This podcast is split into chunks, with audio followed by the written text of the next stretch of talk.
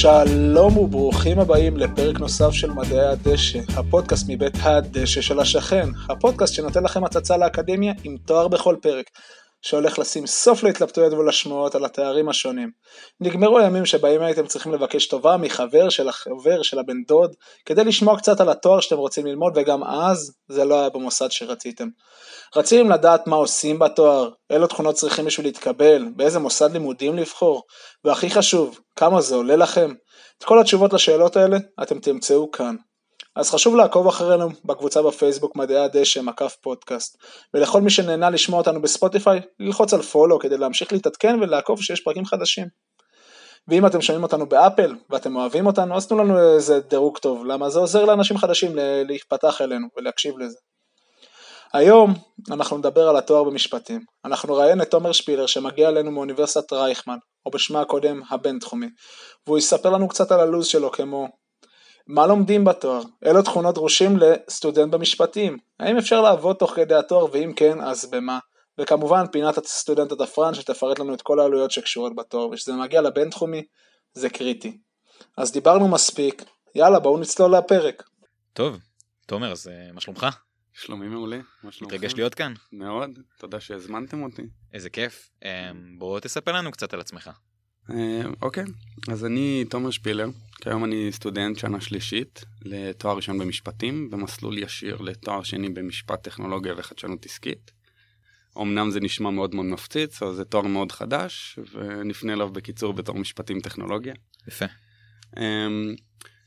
בן 26 היום, מרמת השרון, בדיוק התחדשתי בדירה בהרצליה, אנחנו נעבור בחודש הבא, אני ובת זוג שני. התחדשת בדירה או ששכרת? התחדשתי בחוזה שכירות. סגור סגור. זה ה... אמ, בצבא הייתי מדריך נהיגה מבצעית, והיום אני עובד בכל מיני עבודות, אה, מנהל בר בחברת בר אקטיבית שנקראת ספיריט בר, אמ, עובד במחלקת פיתוח עסקי ושיווק בחברת פקאן AI, חברת אה, הייטק, ומקים כמה עסקים במקביל, עושה כל מיני דברים, דברים מעניינים. מגניב. טוב, אז תומר, בוא תספר לנו על התואר קצת.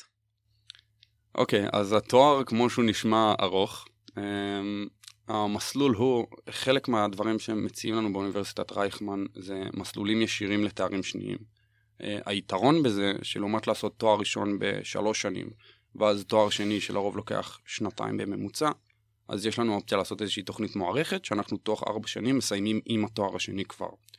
Um, התואר הזה ספציפית הוא תואר מאוד חדש, שאני מהשנה הראשונה שלו. במקור התמיינתי לתואר של משפטים פסיכולוגיה, שזה תואר כפור לתואר ראשון, ככה אנקדוטה קטנה. Uh, התקבלתי לתואר, ואיזשהו חבר בא ואמר לי, יש איזו תוכנית חדשה שממש השנה נפתחת, ושווה להציץ. הלכנו לפגישה עם הסגן דיקן של בית ספר משפטים דאז, היה מועד דיקן, ראיין אותנו וסיפר לנו איזושהי תוכנית חדשה, שעושים איזשהו מסלול עם חטיבה ניסיונית, שהולכים לשתף אותנו בלימודים של מה הטכנולוגיה, להבין קצת מה, מה ההשלכות המשפטיות בעולם הטכנולוגי, ולהבין איך אנחנו, איך עולם המשפטי מתחבר בכל uh, תחום ההייטק בכללי. מעניין. Uh, אז כן, זה גם נופל על המון המון רבדים. מאוד חווים, כאילו, זה, יש לזה הרבה הרבה ורסיות של איך אתה, איך אתה בעצם לוקח את תחום המשפטים ומשלב אותו בתחום הטכנולוגי. אז לספר כאילו על רגל אחת מה באמת רמת התכנים שאני לומד כאילו מבחינת התואר עצמו, תחום המשפטים, תחום המשפטים נוגע בהתחלה לפחות במקצועות מאוד מאוד בסיסיים. אה, אנחנו נוגעים ב, בליבה כאילו של מהי משפטים, מה התורה שמאחורי המשפט, מה ההיסטוריה, שזה דברים שהם די משעממים בהתחלה, אבל משם זה גדל לאיזשהו תחום שהוא קצת יותר מעניין, נהיה קצת יותר פרקטי, במיוחד שזה נוגע לתחום ההייטק, שמי שהתחום הזה מעניין לו וקורץ לו, אה, אז יש לזה, יש לזה משקל מאוד מאוד גדול. אפשר ללמוד איפה... אה, איך אפשר בעצם להשתלב בתחום הזה, אה, כמו שגם דיברנו קצת מקודם על עניין ה-in-house, שיש לנו... מה זה in-house רק? in-house זה, אני קופץ קצת קדימה בטיימליין, אבל uh, בן אדם שהיום עוסק בעריכת דין, נהוג שאחרי כמה שנים ב, ב, בהתעסקות עצמה של עריכת דין, יוצאים לעשות in-house של איזה שנה, שנתיים בחברה. Uh, הכוונה היא שמהמשרד אני או נכנס לאיזושהי חברת לקוח ואני עובד, uh, ואני עובד בתוך החברה איזושהי שנה, שנתיים, ואז אחרי זה אני חוזר לחברה, או שאני חוזר למשרד שאני עובד בו, או שאני נשאר בחברה, או שאני יוצא לאיזה משהו אחר, אבל זה כאילו זה משהו שהיום נהוג במקצוע. אם אתם רוצים, אני יכול להמשיך לספר עוד המון, אבל זה נראה לי ה... אנחנו נצלול לזה בהמשך. כן, נגיע לזה גם. אז אה, למה בחרת דווקא במוסד הזה? למה דווקא אוניברסיטת רייכמן? אה, יש משפטים כנראה בכל מקום בארץ, אתה יכול ללכת ללמוד את זה. אז נכון, אה, מבחינת המדרג היום, שמן הסתם העברית זה מקום ראשון למשפטים, הם הקימו את כל, ה, את כל הוורסיה הזאת של משפטים בישראל, אחריה באמת אוניברסיטת תל אביב, ואז אוניברסיטת רייכמן, שהייתה מספר אחד כמכללה, וזה מאוד, מאוד חדש גם שינתה אוניברסיטה, אז אני מנסה קצת להתרגל לנתק את הבינתחומים מתוך המשוואה. אז זה קצת מוריד כי הייתה מספר אחד במכללה? אז לא, אז עכשיו אנחנו בתור מכללה עקפנו באחוזי הצלחה את האוניברסיטות, mm. שזה גם הישג בפני עצמו, ועכשיו בתור אוניברסיטה זה מכניס אותנו לביג טייבל, מה שנקרא, מהבחינה הזאת. לשים את זה בנקודה אחת, אני חושב שה-value, הערך שמקבלים באוניברסיטת רייכמן הוא מאוד מאוד גדול.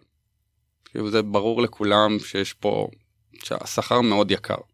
כאילו נדבר על הפיל שבחדר. נדבר על זה גם בפינת זה... הסטודנט התפרן. אה, כן, לא, זה, זה, זה משהו ברור. כאילו אין מה, זה, ה... זה הפיל שבחדר, התואר יקר, אין מה לעשות.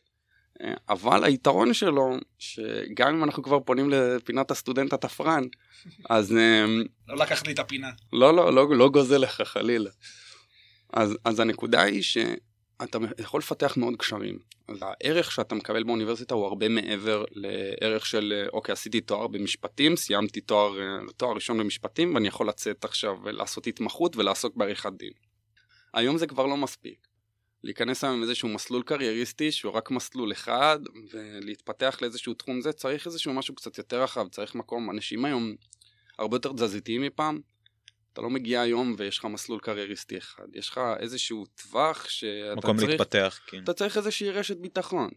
אז אנשים לומדים תואר כדי שיהיה להם איזשהו מסלול קרייריסטי, אבל אני חושב ש, שזה היום כבר זה, זה לא כזה פשוט. ההורים שלנו גדלו באיזשהו תחום כזה, אתה יודע, שאתה לומד משהו, אתה עושה אותו, אני נכד של אינסטלטור, והיה מתמטיקאי ברוסיה, הגיע לארץ, התחיל כאילו, התחיל להתעסק בשירותים, מה לעשות, זה החיים, יש משהו אחד שאתה יודע וזה מה שאתה עושה. אמ, אז היתרון באמת שבתחום הזה, באוניברסיטה עצמה, אתה יכול מאוד מאוד להתפתח, יש לך יכולת ממש להגיע לכל מיני קצוות שזה לא ברור מאליו. מבחינת אחוזי קבלה ללשכאות כאולי כעורכי דין או כמשפטנים מאוניברסיטת רייכמן, שאתה בא מהאוניברסיטה אז mm. יש איזה פן מסוים? אמ, אני לא יודע להגיד את האחוזים המדויקים. כן, פשוט הכוונה ש... זה ב total באנשים שאתה מכיר. top שלוש. בוודאות, ואני יודע להגיד מהאנשים שאני מכיר במשרדי עורכי דין, ההצלחה של, של סטודנטים למשפטים בקבלה, היא, אני מדבר על ההתמחויות, כי זה משהו שגם הנקודה שאני נמצא בה עכשיו זה יותר רלוונטי לי, אבל אה, גם מבחינת הלאה, כי לרוב איפה שאתה עושה את ההתמחות, אם אתה מספיק טוב, אז שם אתה גם נשאר. אז יש רוב מאוד מאוד מוחלט של אה, אוניברסיטת רייכמן שמגיעים למשרדים הגדולים והחזקים ונשארים שם. שזה בערך מתחלק בין אה, רייכמן לעברית ותל אביב. יש גם כאילו את כל המכללות וזה שחלילה לא מזלזל, וכל אחד כבודו במקומו, אבל ממה שאני יודע מאנשים שאני מכיר ממעגל, אה, אוניברסיטת רייכמן לגמרי בטופ. מגניב. כן. אני אפילו עוד אוסיף על זה, ואני אגיד גם שאחת הסיבות שאני הגעתי, זה הגעתי ללמוד ספציפית משפטים באוניברסיטת רייכמן, זה בגלל שהפקולטה למשפטים שם, הרמה שלה מאוד מאוד גבוהה, ואחת הסיבות שהיה קצת קשה לראות את זה כי זה עדיין לא היה אוניברסיטה. אז עכשיו זה, זה נקודה שמאוד עלתה. הפקולטה שם למשפטים היא באמת ברמה מאוד מאוד גבוהה, מרצים שם, מרצים מדוברים בכל הארץ ובעולם, יש לנו שופטי בית משפט עליון שהם מרצים אצלנו, כאילו זה משהו שהוא חלק מאוד מאוד גדול מלבחור איפה לעשות את התואר זה לראות מי מלמד אותך. אז זה נראה לי מאוד קריטי. וואלה מדהים. התוכנית שאתה נמצא, התואר של המשפטים וטכנולוגיה, שאמרת שאתה השנה הראשונה שלו, זה... נשמח לדרכים לי על זה. אוקיי, זה תוכנית מאוד מאוד חדשה, שהיא ממש תוכנית דגל בפקולטה למשפטים, שהמוביל שלה הוא הדיקן של הבית ספר, והסגן דיקן. מה שכן הייתי נוגע בזה זה שזה תואר שני, ש... התואר השני מיועד גם ללא משפטנים, שזה נקודה גם שהיא מאוד חשובה בפני עצמה, כי זה משהו שהוא גם כמשפטן, אז אחרי זה שאתה לומד את התואר השני שהוא לא משפטנים זה מאוד מרחיב אופקים. זה מבחינת התואר עצמו, אבל שוב נראה לי נגעתי בכל הקטע של הטכנולוגיה עצמה. אוקיי, okay. בוא נדבר קצת על הקורסים שבתואר, על אה, איזה סוג קורסים יש, במה מתקדמים, איזה יכולות בתור uh, סטודנט למשפטים אתה צריך להפגין. אוקיי, okay, אז נראה לי אני, אני אספר כאילו את ה, איך אני הגעתי לזה, אז זה קצת גם ישפוך אור כאילו אולי על איזה שהן תכונות שרלוונטיות. מגיל צעיר אפשר להגיד שהיה לי איזושהי, איזושהי זיקה כזה ל- לקרוא את האותיות הקטנות וקצת הפדנטיות אקסטרה הזאת ולהסתכל בקטנה כאילו עכשיו סגרתי את החוזה שכירות אז ישבתי עם ה... בוא נגיד פתחנו מאוד ברגל שמאל, אז כן ו... לגמרי לגמרי לגמרי. הוא לא נהנה יותר מדי מהסיפור אבל למזלי יש לי בת זוג מאוד חמודה ש... חיכתה. שקנתה בדיוק היא קנתה לנו את הכניסה. אה, אז, אז זו תכונה כאילו פדנטיות זה משהו שמאוד חשוב לעורך דין בפן הזה. וזה כאילו ה-eye for the details. Mm. עכשיו זה גם מאוד משתנה בגלל התחומים של המשפט עצמו, כי אתה יכול לעבוד אתה יודע, בתור מישהו שיותר מתעסק בבירוקרטיה ובמסמכים, ואתה יכול לעבוד בתור מישהו שהוא יותר אה, נקרא לזה ארווי ספקטור. שמה זה? סוץ בדוק כאילו סוץ הסדרה הסדרה לאור למי שמעוניין להיות עורך דין אם לא ראיתם תראו. ארווי ספקטור הוא נקרא לו האיש דגל של הסדרה, שהוא ממש אה, עושה שם על ימין ועל שמאל מה שהוא רוצה. שלא חשבו שככה זה באמת. אה, שכן. אז זה לא, שוב, זה משתנה. זה משתנה, אבל היופי בזה זה שהחוצפה, רואים את החוצפה במקצוע. Mm. זה מאוד, הולכים למשא ומתן, אתה הולך, אתה בא לשאת ולתת. זה, זה, זה פשוט as simple as that. זה, זה הדברים שאותי מרגשים במקצוע הזה, בגלל זה אני באתי לזה, זה ממש, אתה יודע, אתה פותח את הקלפים על השולחן ואתה בונה לעצמך אסטרטגיה לאיך אני הולך להשיג את מה שאני צריך, זה, זה כאילו, זה דברים, יש פה מאוד מאוד חשיבה מחוץ לקופסה, שזה נראה לי גם משהו מאוד מאוד בכללי, זה משהו שרלוונטי בכללי לאנשים מצליחים. רגע תומר כאילו אחלה הבנו מה מה סטודנט צריך למשפטים את כל העניין של לרדת לדברים קטנים ופדנטיות והכל אבל מה מה אשכרה לומדים בשנה הראשונה בשנה השנייה מה איזה סוג קורסים יש.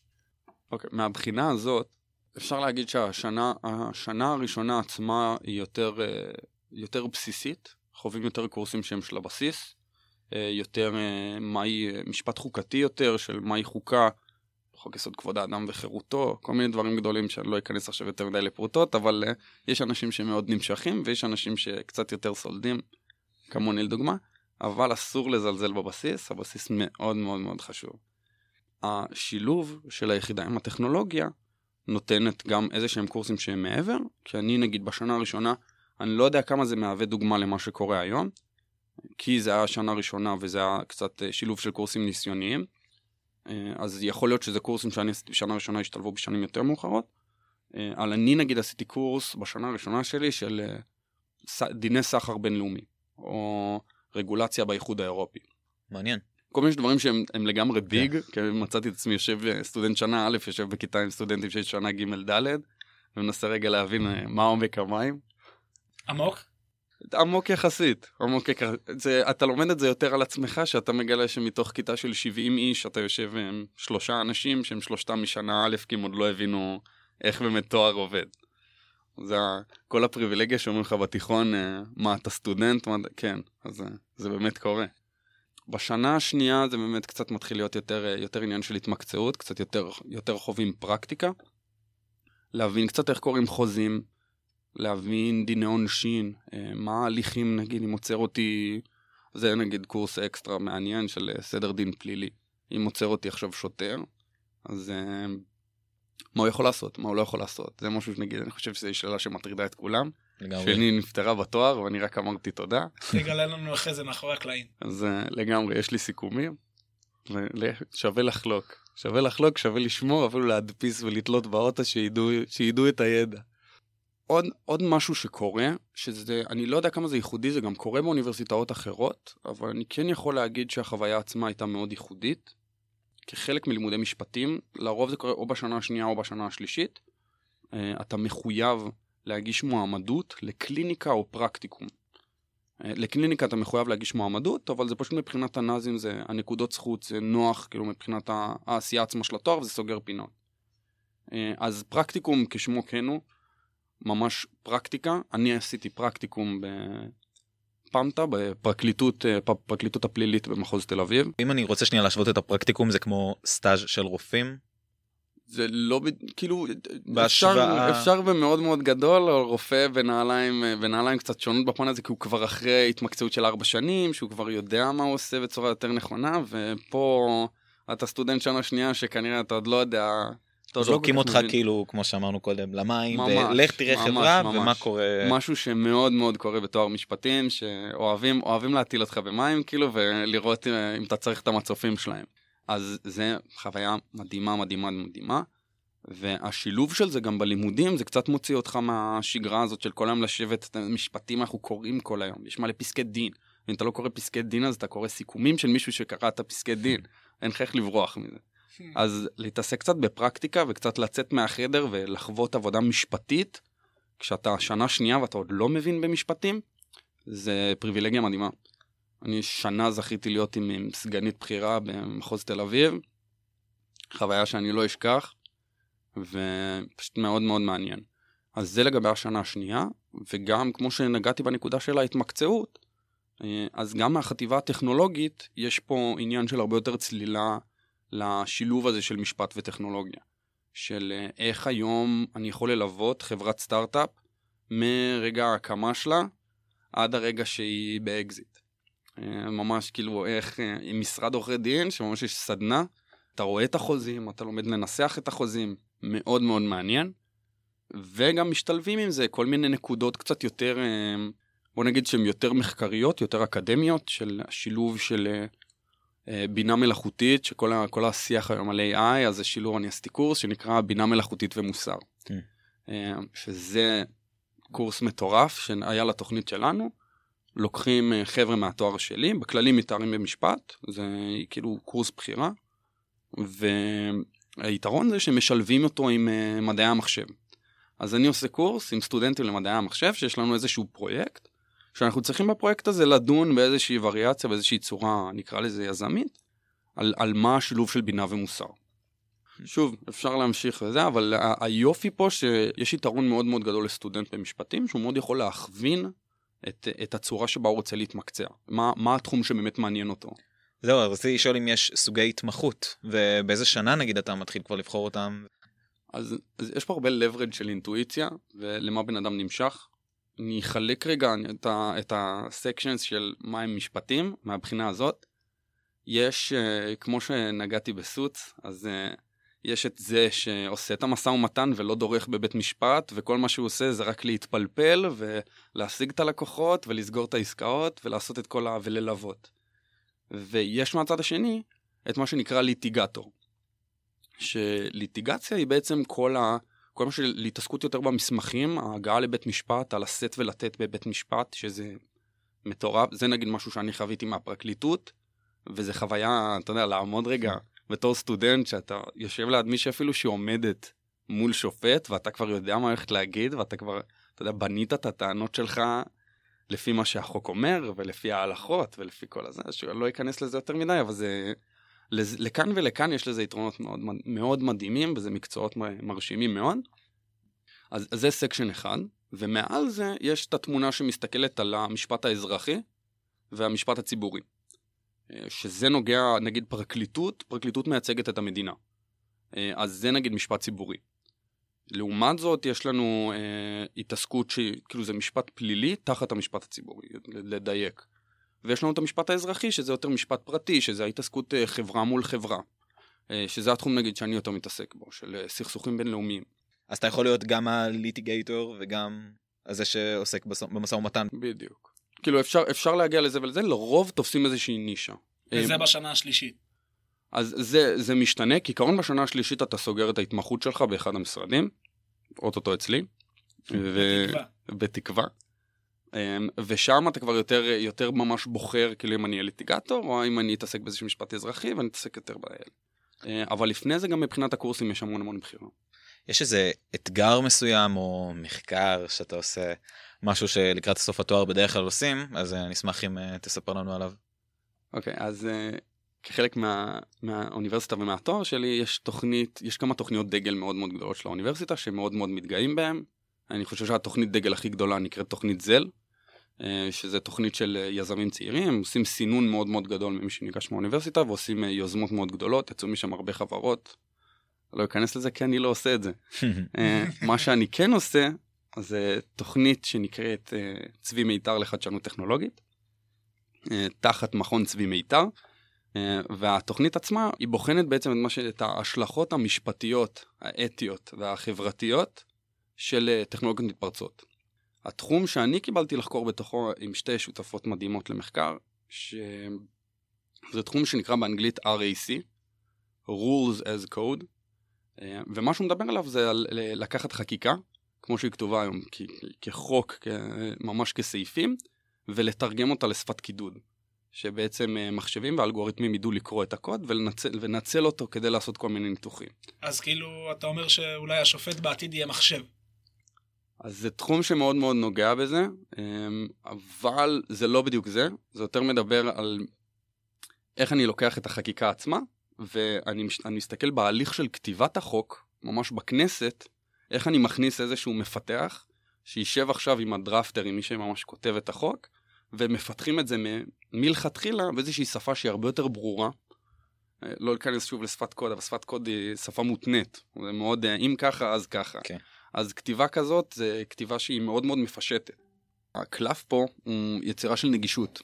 אה, היום אם תיכנסו לאינטרנט ותחפשו, כמו נגיד עם הדוגמה שדיברנו עליה, על זה שאם עוצר אותי שוטר, אז uh, מי לא קרא לו שעצר אותו שוטר, ואז הוא פתח את האינטרנט עם איזשהו רצון מטורף רגע להבין מה הוא יכול לעשות, ומה זה חשד סביר, וכאילו ישר כולם צוללים לתוך התחום הזה, ומנסים רגע להיות המשפטנים ברגע. ותמיד שתפתחו רגע את גוגל ותחפשו, או שתקבלו חקיקה, שתקראו את החוק בהצלחה, או שיפתח לכם איזשהו אתר כמו כל זכות, או איזשהו עורך דין שכתב שככה וככה, שא', ב' וג' ד'. אז היתרון בתחום הזה שהוא מייצר איזושהי נגישות מאוד מאוד גדולה, כי עכשיו אפשר לפשט הכל. אה, גם זה כתוב בצורה, אם תיכנס לראות את החקיקה עצמה, החקיקה כתובה בצורה יותר ברורה. וגם, במקום לקבל איזשהו עורך דין שאומר איזה משהו, ובוא נגיד יש לו איזה שהם מניעים קצת אה, שלא בהכרח הכי נכונים לי, אה, אז יכול להיות פה איזושהי חברה שאני יכול להכניס אה, שאילתה, ובגלל שיש לה את החקיקה בשפת קוד, אז היא תדע, אז היא תדע לענות לי על השאילתה הספציפית, עם איזושהי בינה חכמה יותר. מגניב. כן. אז אוקיי, רצנו על השלוש שנים, סיימנו הכל, עכשיו ניגש לבחינת לשכה, מה, מה קורה אחרי זה? כי בסוף זה כמו רפואה, לא? יש התמחות משהו, משהו כזה, כן. לא? כן. נקודה קטנה רק לתואר שלי לפני שאני נכנס לזה, אמרת שלוש שנים, ספציפית החבר'ה שעושים את התארים הישירים לתואר שני, מחויבים לסיים את התואר השני, לפני שהם מתחילים את ההתמחות, כי זה מותנה בקבלת תואר ראשון. Mm. אז סיימנו, סיימנו את ה-X זמן, מי שלוקח לו כמה, נכנסים לאיזושהי התמחות שסוגרים לרוב בשנה האחרונה. ההתמחות כיום במשפטים היא שנה וחצי, ו... זה משתנה מתקופות, כי היה לפני זה שנה, היה לפני זה שנתיים, ומדברים על זה שבקרוב, אני מאוד מאוד מקווה, זה ירד חזרה לשנה. אבל אה, בוא נגיד, לי אין איזשהו leverage בתוך זה. אז נכון להיום זה שנה וחצי, אתם מתקבלים לאיזשהו משרד, סוגרים רעיונות, את ההתמחות עצמה עושים שנה וחצי, ואחרי השנה וחצי, אז יש לכם אופציה או להישאר במשרד וממש לעסוק במקצוע, יש אבל תקופה של ארבעה חודשים אחרי ההתמחות שניגשים למבחני לשכה. שמבחני לשכה זה ממש שאתם נכנסים לאיזשהו מבחן שסוכם את כל הידע שלכם במשפטים, mm. גם קורסים שלא למדתם וגם זה, אבל יש לכם ארבעה חודשים מאוד מאוד מרוכזים שאתם צריכים עכשיו לעבור את ה... זה כמו, קוראים לזה הבר, אתם עוברים, אם הצלחתם, מזל אתם עורכי דין. אם לא, תחכו, יש הרבה שלא עוברים את זה פעם ראשונה, זה מבחן לא פשוט. אבל כשעוברים זה נפתח את הדלת, ואז בעצם אתה נהיה עורך דין. מי שלא עושה התמחות ולא עובר מבחני לשכה, אבל הוא כן סיים תואר במשפטים, אז הוא נקרא משפטן. שגם לזה יש, הרבה, יש הרבה שוק בחוץ. אה, אז שוב, לא כל אחד רוצה עכשיו להיכנס לתואר שבמקום שלוש שנים, ארבע וחצי שנים כדי להיות עורך דין, יש הרבה שיקולים חיצוניים, אז גם לזה יש שוק וגם לזה יש שוק. מגניב, אחלה. אוקיי, אז uh, אני רוצה לדעת uh, אם אפשר לשלב עבודה בתוך התואר. אני מ-day one משלב עבודה. אני יכול להבין כאלה שלא, במיוחד באוניברסיטת רייכמן שיש הרבה שבוא נגיד מגיעים well funded. אה, למרות העומס? אם יש עומס? למרות, יש, ברור שכל hmm. תואר יש לו, שוב, זה הדשא של השכין ירוק יותר, על העומס תמיד יש. Hmm. אה, אני כל הזמן, אני חושב שלשלב עבודה מפתח המון המון יכולות אישיות. אם, אם אפשר, אם מוצאים עבודה שבאמת מעניינת ושווה את הזמן, שווה. אה, אני עבדתי לפני זה, באתי כאילו הכי לואו-טק. התעסקתי בשיווק והתקנתי פרקטים, והשנה הראשונה שלי ל... ללימודים נראתה מאוד מאוד מפורחת. אה, אבל סיימתי את השנה הזאת כמצטיין דיקן, אז זה היה כאילו, אז יצא על אחת כמה וכמה, סיימתי את השנה הראשונה שלי עם שתי עבודות. מבחינת אבל עבודה בתחום, זה אתה לא מוצא נגיד בשנים הראשונות, לפחות בשנה. אז גם. עד השנה. אז יש משהו שנקרא, ברוב, ברוב התחומים שיש בהם התמחויות, אז לרוב יש, זה מתחלק לעבודה סטודנטיאלית, או שאתה עושה אינטרנשיפ, שזה תקף בכללי למשרות בשוק, ואז יש לך איזו תקופה של בין חודשיים לארבעה חודשים שאתה עובד או ללא שכר או עם שכר מאוד מאוד נמוך, ואז אה, אם צלחנו, אז, אה, אז מתקבלים לאיזושהי משרה ומתפתחים משם. ספציפית במשפטים, אז התחום של טרום התמחות זה מה שקודם את ההתמחות עצמה. אפשר מאוד להשתלב, אני אישית עשיתי שתי טרום התמחויות, אחד בתחום נזיקי, אה, אחד בתחום של חדלות פירעון, שחדלות פירעון זה שנגמר הכסף. אז, אז מאוד שווה לעשות את זה. המשכורת מאוד נמוכה, אני אומר מראש. זה לא איזה משכורת זה, אבל לומדים קצת וזה פרקטיקה וזה נחמד לחוות, וככה אני החלטתי נגיד שאני לא רוצה ליטיגציה. מדהים. כן. אוקיי, תודה. ועכשיו נעבור לפינת הסטודנט התפרן של אה, שגיא, אז אה, יאללה. want some money.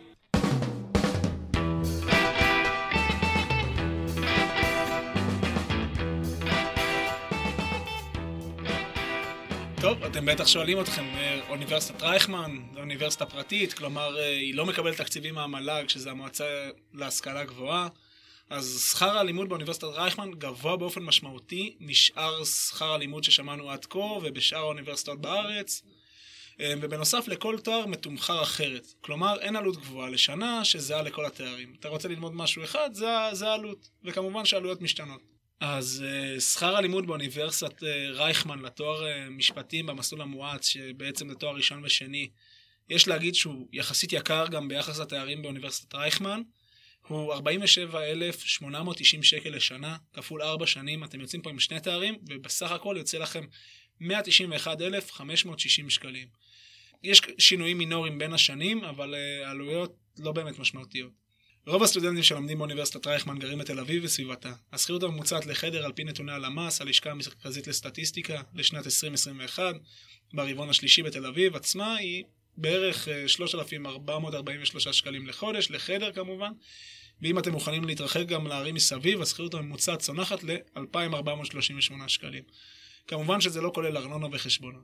אם אתם מכניסים חשבונות בנוסף, אז זה מביא אותנו לסך הכל אה, בין 3,650 ל-3,850 בתל אביב, ול-2,750 ו-2,950 בערים מסביב.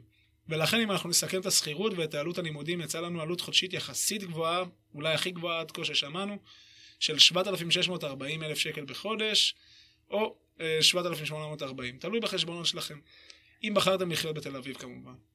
ואם בחרתם לחיות בערים מסביב, אז העלות טיפה יותר נמוכה, אבל עדיין גבוהה, זה 6,740 עד 6,940 שקל. צריך לזכור שבאוניברסיטת רייכמן יש המון מלגות שונות שמנסות לעזור ולהנגיש את עלות השכר לימודים. אז לרגע לפני ששוללים את התואר עקב העלויות שלו, שווה לבדוק אולי יש איזה מלגה שיכולה לעזור לכם או משהו בסגנון, כי אל תוותרו על מה שאתם רוצים ללמוד, רק מבחינת השכר.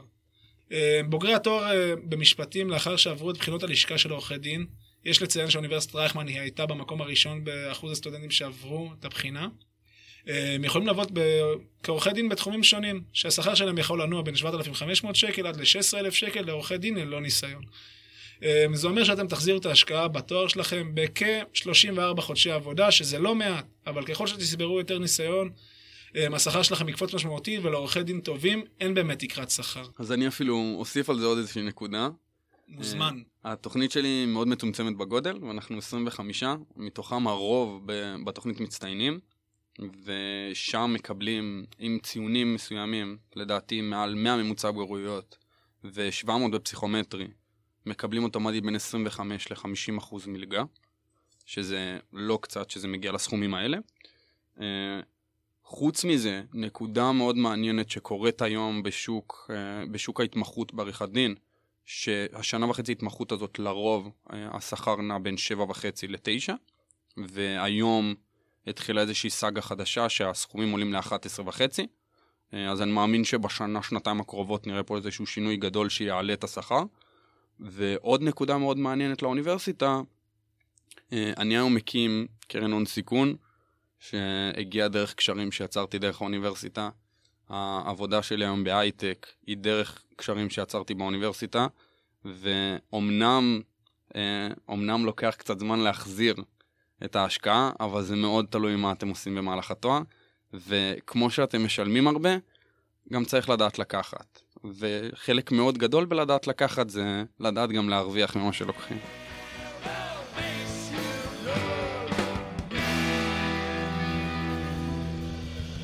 האמת שכל מה שאתה עכשיו אומר מתחבר לי כזה לטיפ סיום.